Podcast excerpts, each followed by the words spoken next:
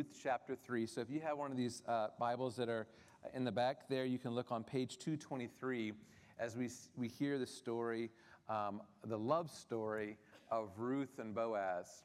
But it is a special kind of love story, and it, in some ways, in many ways, in most ways, it is far more glorious than any Disney production. Uh, there, is, there is no hairy beast uh, in this, there is no snowman with a, carrot nose, but it, it rivals and surpasses all the love stories that we know of minus the soundtrack. So I'm sorry we won't have the soundtrack that goes with the book of Ruth. Maybe we can write something up. But uh, in the book of Ruth, we're seeing this grand story. And unlike the Disney stories, this one is true. And it has to do with not just the love between a man and a woman, but the love of God and his people. And so we fall under that blanket today. It is part of our story. It is our love story and how it is to come to find a husband or wife.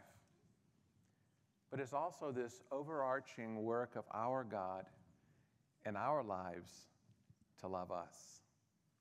It's much, much sweeter than Beauty and the Beast. God has done something wonderful in Ruth chapter 3, and I love to share it with you today. I think someone's getting me. Sam, are you getting me a, um, Sam Lawhon, where are you? Are you getting me another um, something here? Thank you very much. Adam Smith uh, wrote a famous book on economics, uh, The Wealth of Nations, and in it he gave a description of the invisible hand. The invisible hand in economics is this, in, in, a, in a, capitalistic society, uh, is the supply and demand. So as supply, as demand increases, thank you very much. As demand increases, supply uh, decreases, right? And vice versa.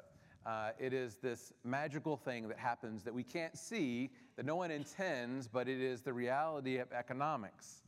And just as we have the, the, the invisible hand that works in the economy, throughout the book of Ruth and in our lives too, there is an invisible hand. As we look at the book of Ruth, we see these unique things that are happening. Do you remember last week as Ruth just happens to find herself in the field of Boaz? Do you remember that? She, in fact, the word was she happened to happen, which means by sheer luck, as if the, uh, the writer of the book of Ruth is winking at us, saying, It's the invisible hand. God is at work. Boaz is the kinsman redeemer. He is someone who's a close relative. We should keep your eyes open because the invisible hand of God, the God, the Hesed, as we've talked about, this special kind of love is at work in this story. So pay attention. And once again, we, we are seeing the, the, the invisible hand of God, the, the Hesed of God, not over just the children of Israel, as we talked about the story of Judges that is in the background of what's happening. We see the, the invisible hand of God's love reaching out to the world. And he's, he's manipulating, he's moving, he's, he is making all things come together for the good who love him and are called according to his purposes and it's unfolding in the narrative of the book of the Ruth, Ruth, and it's unfolding in our lives too. Amen. As we look and we can see the invisible hand of God protecting us, loving us, moving us from place to place just at the right time. The invisible hand of God, the Hesed of God throughout the story. And so today it is a story about a man and a woman. But more importantly, it's the story of a God and his people. So, this is what happens. For those who haven't been here, we're learning about a woman na- named Naomi. Naomi is living with her husband Elimelech in the city of Bethlehem. There they fall uh, under hard times, and so they leave and they go to a place of, called Moab in Moab, which is a terrible place, is a place the children of Israel were had to have no part of and to have no part of those people. In fact, there were laws that said that you should not connect with the people of Moab, that they should not be a part of the family of God. But they go to that place, and there they run into all kinds of trouble. Elimelech dies. The sons marry daughters, uh, women of Moab, one of whose name is Ruth. central character in this story. And then the sons die, and 10 years later, then they come back. And we see that Ruth comes back with Naomi. And when he does, we looked at those famous verses a couple weeks ago about her committing to Naomi, to loving her, to, to holding on to her. Remember, we used the word cleave, like it talks about in Genesis, to, to hold together to become one. She's willing to give up everything for this other widow who's going back to a place where she won't be well received. Ruth is going back to a place where she won't be received. She's a Moabitess in the town of Bethlehem. She will stand out like a sore thumb. She will return with her mother in law, and they will be wearing the clothes of widows. They will be in a mourning state and they will return home. And that's what happens. We find that as they do, Naomi's response is to call herself now Mara, bitter. I'm bitter in this place. Don't call me Naomi, which means pleasant. And here is Ruth with her, and she's clinging to her, and she's willing to serve this woman who has very little opportunity to bless her. And she connects with her and loves her and cares for her and goes wherever she goes. Last week we saw that she goes and works in the field of Boaz, and there Boaz uh, expresses this hesed we've been talking about, this kind of love that goes beyond any laws or, or, or, or what's expected culturally. She loves. He, he loves in a way that is unusual, that makes everybody go, What's up with this cat? This is not, this is not normal, the way that he's loving this person. His love is seen also in his relationship to his employees as he goes and he walks into the situation and he basically says, Praise God, God bless you. And all the guys say, God bless you back. Unusual in a work environment for there to be such blessings of God going on. And so there's this unique man, this man who stands as a tower across, uh, as, as a tower in the landscape of brokenness that is the book of Judges. And so she works in his field. He blesses her and blesses her and blesses her, and that's where we find the story today. After all of this blessing, the mother in law, Naomi, she says to Ruth, Now listen, I want you to do this. I want you to go at night after the, the men have had a lot to drink and after they've eaten and they feel really happy. And when Boaz has gone to sleep, I want you to go to him. Before you go, I want you to change your clothes. I want you to put on your best scent. I want you to put on some perfume. I want you to really get gussied up. That's not exactly the translation. And so she's going to take off her clothes of mourning, which she's been known by, and put on the nicest clothes she has to go to the threshing floor. And so when it's dark and he's asleep, I want you to go up to him and I want you to remove his cover, and I want you to lay next to him. And then when he wakes up, do whatever he says. Now, when you heard that, did you think, that sounds a little shady? yes. It doesn't just sound shady to you and me, but I think it would sound pretty shady to the people of the first century, I mean, to the time of Ruth as well. You're going to do what? So you mean this guy's been drinking, and then you're going to appear under his covers? And if that sounds a little bit murky, it is a little bit murky. But yet, we're, we're, we, are, we, are, we are putting up Ruth and we're putting up Boaz as these great people of character. So we kind of go, what's going to happen next? I mean, how is this going to work out? To make things even worse, this time of the threshing floors, where when the men who normally are at home find themselves out of town, having a lot of resources, you know, like the, the, time of the, the, the harvest is when you have your richest of all year long. So they have more stuff than ever before. They're not with their wives, and they've been drinking. Oftentimes, the prostitutes, regularly, the prostitutes would come and be among them. Yeah, this is kind of shady. and so she does what she's told to do. It seems as if Naomi is putting Ruth in a very difficult position. What might happen? she could be caught. She could be, they could look at her and say, Oh, you're the Moabitess. This is what we would expect. This is the kind of behavior we expect from people of Moab. Boaz could wake up and freak out that there's a woman sleeping next to him, right? Boaz could say, This is terribly inappropriate because he's a man of character. This doesn't look like it's going to work out. It looks to be somewhat manipulative of Naomi, and, and we don't know whether she's intending anything inappropriate or not. but it definitely could be taken as inappropriate. Verse 6. So she went down. So Ruth went down to the flesh threshing floor and did just as her mother in law had commanded her. And when Boaz had eaten and drunk, and his heart was merry, he went to lie down at the end of the heap of grain. Then she came softly and uncovered his feet and lay down.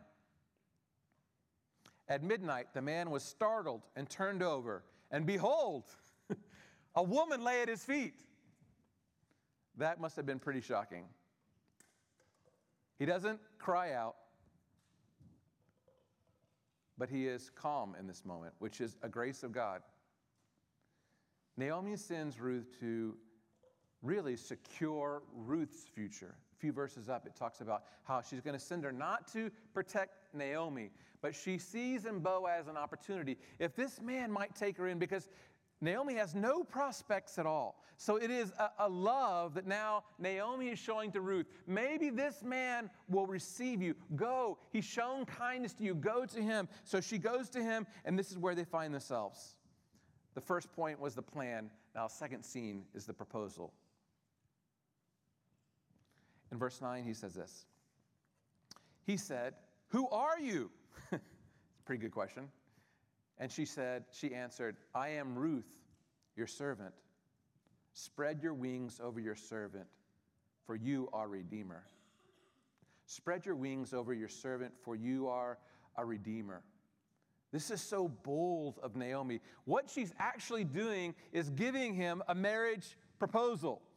This is like Sadie Hawkins' dance, like on steroids, right?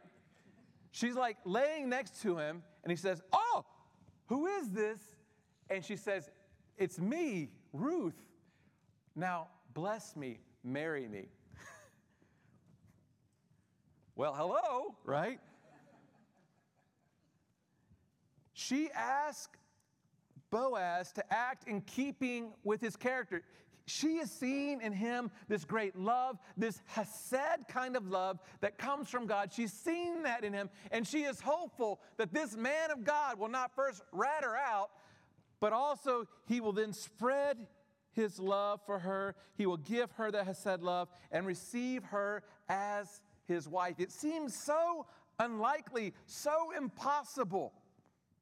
Previously, he has said that he is praying for her, that she, he asked for a blessing, that God would spread his wings over her. And now she's coming and saying, Let God spread his wings over me. You spread your wings over. You protect me. You act like you say. Not, don't, just, don't just say the words, but live them out. Let me fall under the wings of your Hesed and bless me. Let me be married to you. Brings up a, a really good question. He says, Who are you? If you remember previously, he's asked about, he's inquired about her before. And do you remember the phrase he did, to, he asked in, in, in, in finding out who she was? He said, Whose is she, right? But now he's not saying that anymore. He's saying, Who is she? It's a great question. In fact, we'll see the same question at the end of the chapter as well. When Naomi sees Ruth again, she'll ask, Who are you? The reason that's important is because it's important not what Ruth is or what she does, but who Ruth is. Boaz then says to her, verse 10, and he said, May you be blessed by the Lord, my daughter. You have made this last kindness greater than the first, and that you have not gone after young, young men, whether poor or rich. And now, my daughter, do not fear. I will do for you all that you ask, for all my fellow townsmen know that you are a worthy woman. And now it is true that I am a redeemer, yet there is a redeemer nearer than I. The first scene, the plan, the second, the proposal, and now the promise. He says to her something curious, right? He says, The hesed, the love that you showed, the kindness that you've shown to me at this moment is greater than the first. What was the first hesed that she showed? Her love for Naomi, right? The way she cared for, regardless of the, her own welfare, she loved Naomi. Now, he says, This love you've shown right now trumps is even greater than the love that you showed Naomi. We said that the love that she showed Naomi was one of the greatest acts of kindness we'd seen in all of Scripture. And he says, Now this one is even better. What's he saying? He's saying, Now your proposal to me in coming and asking me for my love is greater. It, it, what you've done is you've not gone after young men, you've not gone after rich or poor. The idea is if you went after a poor man, it was for love.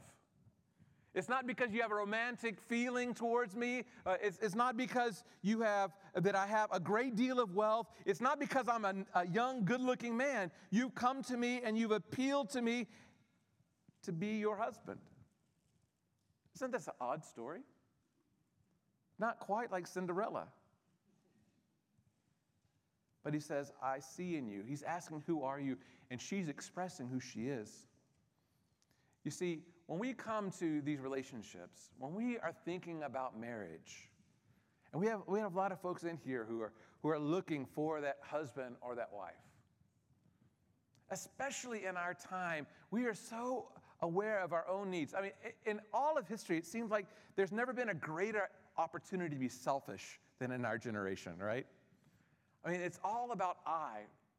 We iPhones, iPads, iPods, we have great access to whatever we want. In fact, Google does it for us, right? So after we look at something online that we want, they send ads back wherever you don't expect it, right? You're looking at the weather and you're going, oh, there's that leisure suit I'd like. Again. And again. And again. They're, our desires keep coming back like they're following us, right? Please yourself, get what you want, have, have, have. Be happy. Satisfy your desires, do whatever you want. That is a, a common mantra that's like on our screens all the time speaking to us. But a Hesed kind of love, a Hesed kind of love says, I love someone else more than myself. It is very antisocial. It's very anti cultural for us to love that kind of way. And so now, as we go to look for a husband or wife, you young people, listen. You're going to come to that day. What are you looking for? Oftentimes we make lists, right? Uh, he needs to be funny. He needs to be cute. He needs to be have a little bit of money. He needs to, you know, we have our list. We, he, he needs to be uh, he needs to be diligent. He needs to be a worker, whatever it might be. Miss B's here. Miss B says, uh, you can have that list, but as soon as you get one red flag, you throw them right out. So Look for the red flags. But as you look down that list, it's, it's what? And Boaz asks, Who? Who are you?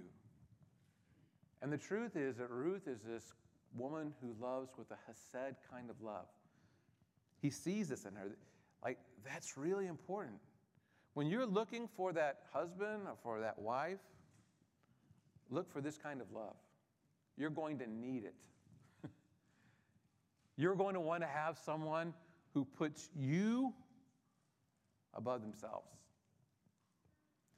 The marriage relationship is so close to God's relationship to the church.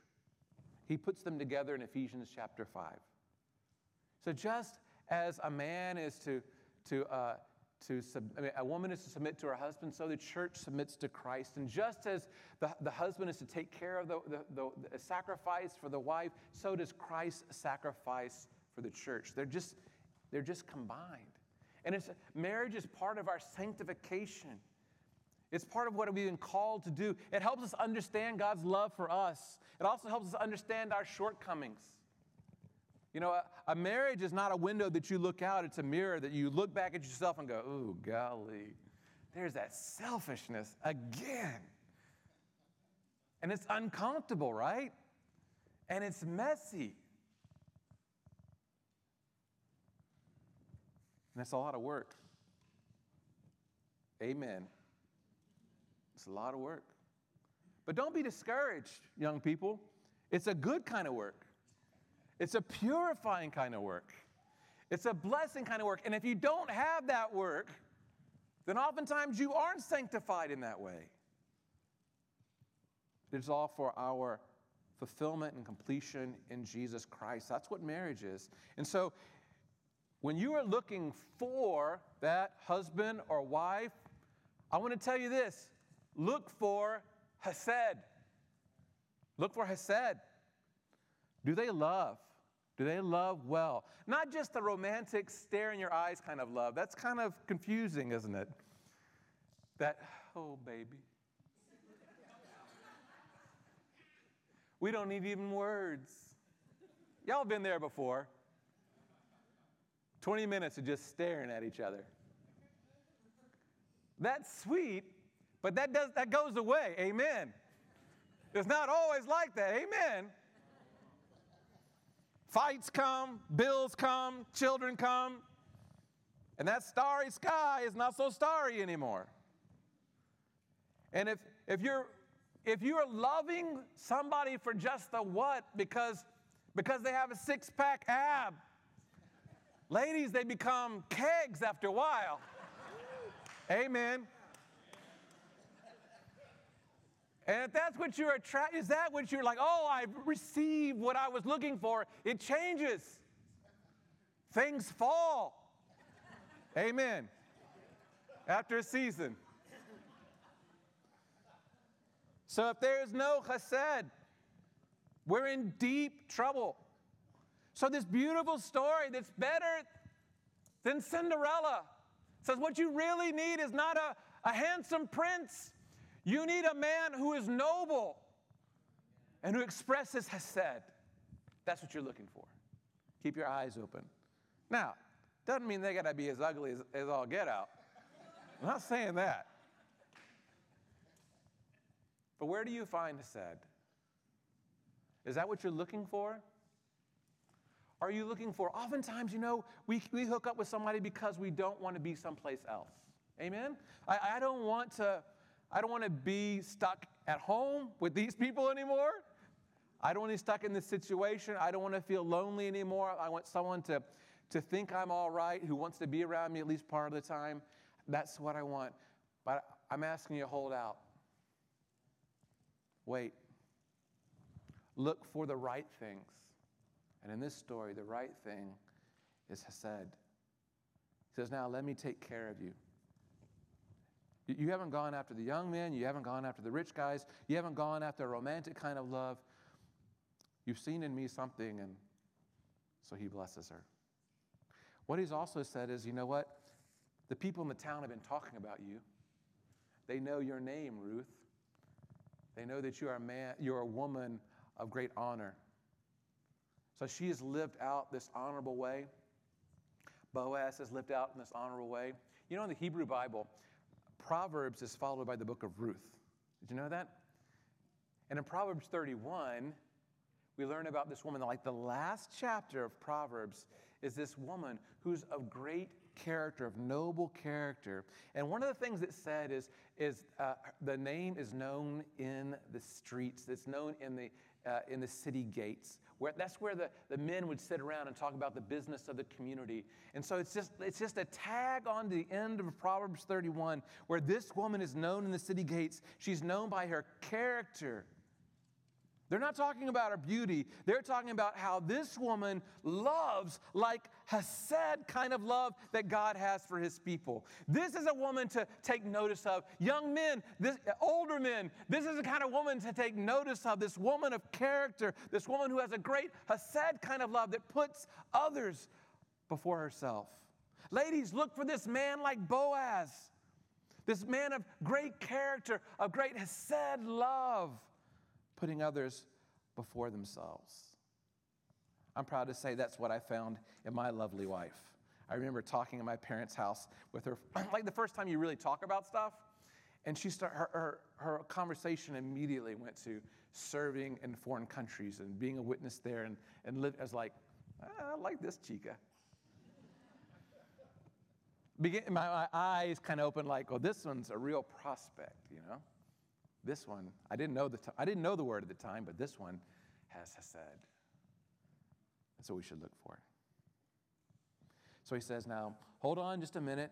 What's going to happen is uh, we're going to get up in the morning, and I want, uh, I want you to leave under the darkness of night so nobody sees you. And so uh, he then packs her up. This is really cool. He packs her up six measures of barley and puts it in her coat and says, Now go. So no one will see you, so no one will say anything, so your reputation will be intact. She, she goes under the cover of darkness and takes it back to Naomi. Uh, we have to read the words, it's, it's, it's so good. The last few verses of Ruth chapter 3, verse 17 says this. He says, saying, This six measures of barley he gave to me, for he said, oh, this is what she's telling now to, to Naomi. These six measures of barley he gave to me, for he said to me, You must not go back empty handed to your mother in law. So he brings back six measures, she brings back six measures of barley and gives it to Naomi. Now, for those who've been here, see, if you haven't been here, you've really missed. Do you remember what Naomi says when she enters back into Bethlehem? She says, I, I left what? Full, and I've come back empty. And so now he says, Take this back to her and fill her up. She's not empty anymore. Ooh, isn't that good? But it even gets better because the number six is a number of incompletion, the number of seven is completion. So, what is it saying? Once again, I'm going to send you back with six because the seventh's coming. Ooh! Isn't that good? This promise that there's even more. Every week, if you've been here, every week it's ended with the same theme, hasn't it? We said last time that it was the beginning, the first week, it's the, in, the beginning of the barley harvest. What? The grain came back to Bethlehem, the city of bread. The grain has come back, so we should rejoice. There's something about to happen. And then we saw the next week that it was the time of the Passover. It was a time at the end of the harvest, which was now Pentecost. There's great excitement leading to Pentecost. It's as if they were to say, It is now snowing. It's Christmas Eve. Like there was something about to happen. And now this week, he says, now take back these six scoops. Because there's what? A seventh one coming. God is going to fill the house again of Naomi. That's good news. That is not just the love of Boaz, but that is God loving his people specifically by name and providing for them. Insert your name there. This isn't just a story about a man and a woman and their love for each other. It is the love of God for his people, and I pray that you fall under his blessing. Do you know him like that? Is he your God? Today, if he is your God, expect there's only six scoops, there's a seventh one coming. That's the Hesed kind of love that God has for us. Isn't that good? Which also means the story is not over. There's still one more chapter to go, and we will see an even greater picture of God's Hesed kind of love falling on his people that will last for all of eternity. So come back next week for baptisms. Come back next week as we see a great love that passes up any Cinderella story, the love that God has for you and me. Let's pray.